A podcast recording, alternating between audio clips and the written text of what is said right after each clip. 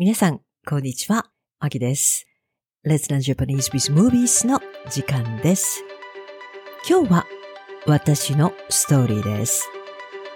私はこの前、門司港というところに行ってきました。門司は福岡県、九州の福岡県にあります。門司です。港というのは港です。port です。文字にある港。文字港に行ってきました。文字港を出ると、青い海が見えて、たくさんの大きい船が通っています。えー、貨物船ですね。貨物船というのは荷物を運ぶ船。いろいろな国から来て、いろいろな荷物を運んでいます。うん。天気もいいし、気持ちがいい。門司港に着いたのは、えーお昼頃です。お腹も空いてきました。さあ、何を食べようか。近くのお店は人が並んでいます。お昼ですから人が並んで、えー待っています。何のお店かな？と思うと、それは焼きカレーのお店でした。焼きカレー。皆さん、どんな食べ物かわかりますか？えー、インドのカレーです。カレーを焼くんです。焼いて食べる料理はたくさんありますよね。例えば、たこ焼き、焼き鳥、卵焼き、お好み焼き、えーなどです。みんな焼きがついていますね。焼きカレー、ちょっと作り方、えー皆さんに説明します。まず、お皿にご飯を入れます。その上にカレーを乗せます。ご飯、カレー。そして、えー、卵が入っている時が多いです。綺麗ですよね。黄色い卵が、えー真ん中に入っています。そして、一番上にチーズです。えーご飯、カレー、カレーの上に卵、そして、えーチーズです。これをオーブンで焼きます。皆さん、どんな料理かわかりましたか？オーブンから出てきた焼きカレーは熱々です。熱いです。ですから気をつけて食べなければいけません。やけどしないでください。この焼きカレーのお店、えー、門司港の周りにたくさんあります。えー、門司港の名物料理です。そこで有名な食べ物、名物料理です。お店によって、えーいろいろ、えー味も違います。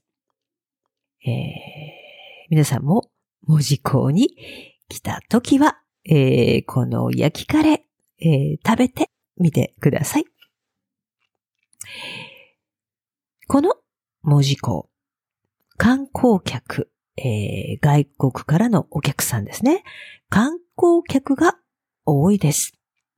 えーうん門司港は古い港町なので、えー、青い海の他に古い建物もたくさんあります。一番文字で有名な古い建物といえば駅です。文字港駅の建物です。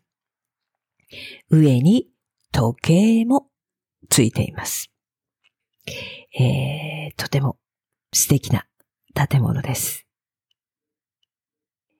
みんな、えー、文字港に電車で着いたら、この駅を、えー、バックに写真を撮ります。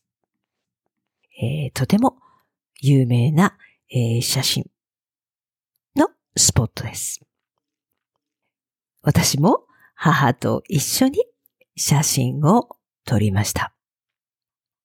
えー、まず、私が母の写真を撮りました。素敵な駅をバックに、母の写真を撮りました。私の母が、今度は私が撮ってあげる。と、言いました。えー、私は、えー、大丈夫、大丈夫、と言いました。えー、なぜかというと、母は、えー、スマホ、えー、スマートフォンですね。スマホ、えー、使ったことがないんです。えー、スマホで写真を撮ったことがありません。えー、私の母は、大丈夫、大丈夫、撮ってあげる。と言うんです。ですから、撮ってもらいました。えでも、えー、あれ、ちょっと違うんです。ちょっと違うんです。えー、スマホの皆さん、画面、スクリーンですね。スマホの画面が私の方を向いているんです。facing me 私の方に向いているんです。えー、これじゃ私は取れませんよね。えー、母は私じゃなくてえー、母自身を撮ってるんです。面白かったです。えー、私が違う違うと、えー、ジェスチャーをしていたら、向こうから、えー、女の人が来て、えー、母を、えー、助けてくれたんです。えー、写真を撮るのを手伝ってくれたんです。えー、そして、私と母の写真も撮ってくれました。優しい人ね、と母は、えー、感動していました。とても感動していました。その女の人は、えー、日本語が話せなかったので、えー、私がどこから来ましたか？と、英語で聞くと、韓国です。と答えてくれました。そして私は、えー、何人で旅行に来ましたか、えー、これからどこに行きますか？と、そんなことを少しその女の人と優しい女の人と話しました。母は、韓国の女の人は優しいね、とずっと言っていました。旅行に行くと、その国の人と話すのは楽しいですよね。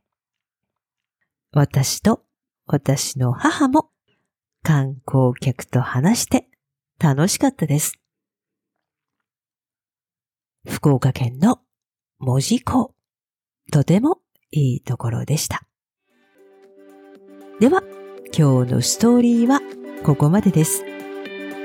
次回は新しい映画です。どんな映画でしょうか来週の Let's Learn Japanese with Movies で会いましょう。じゃあまた。バイバーイ。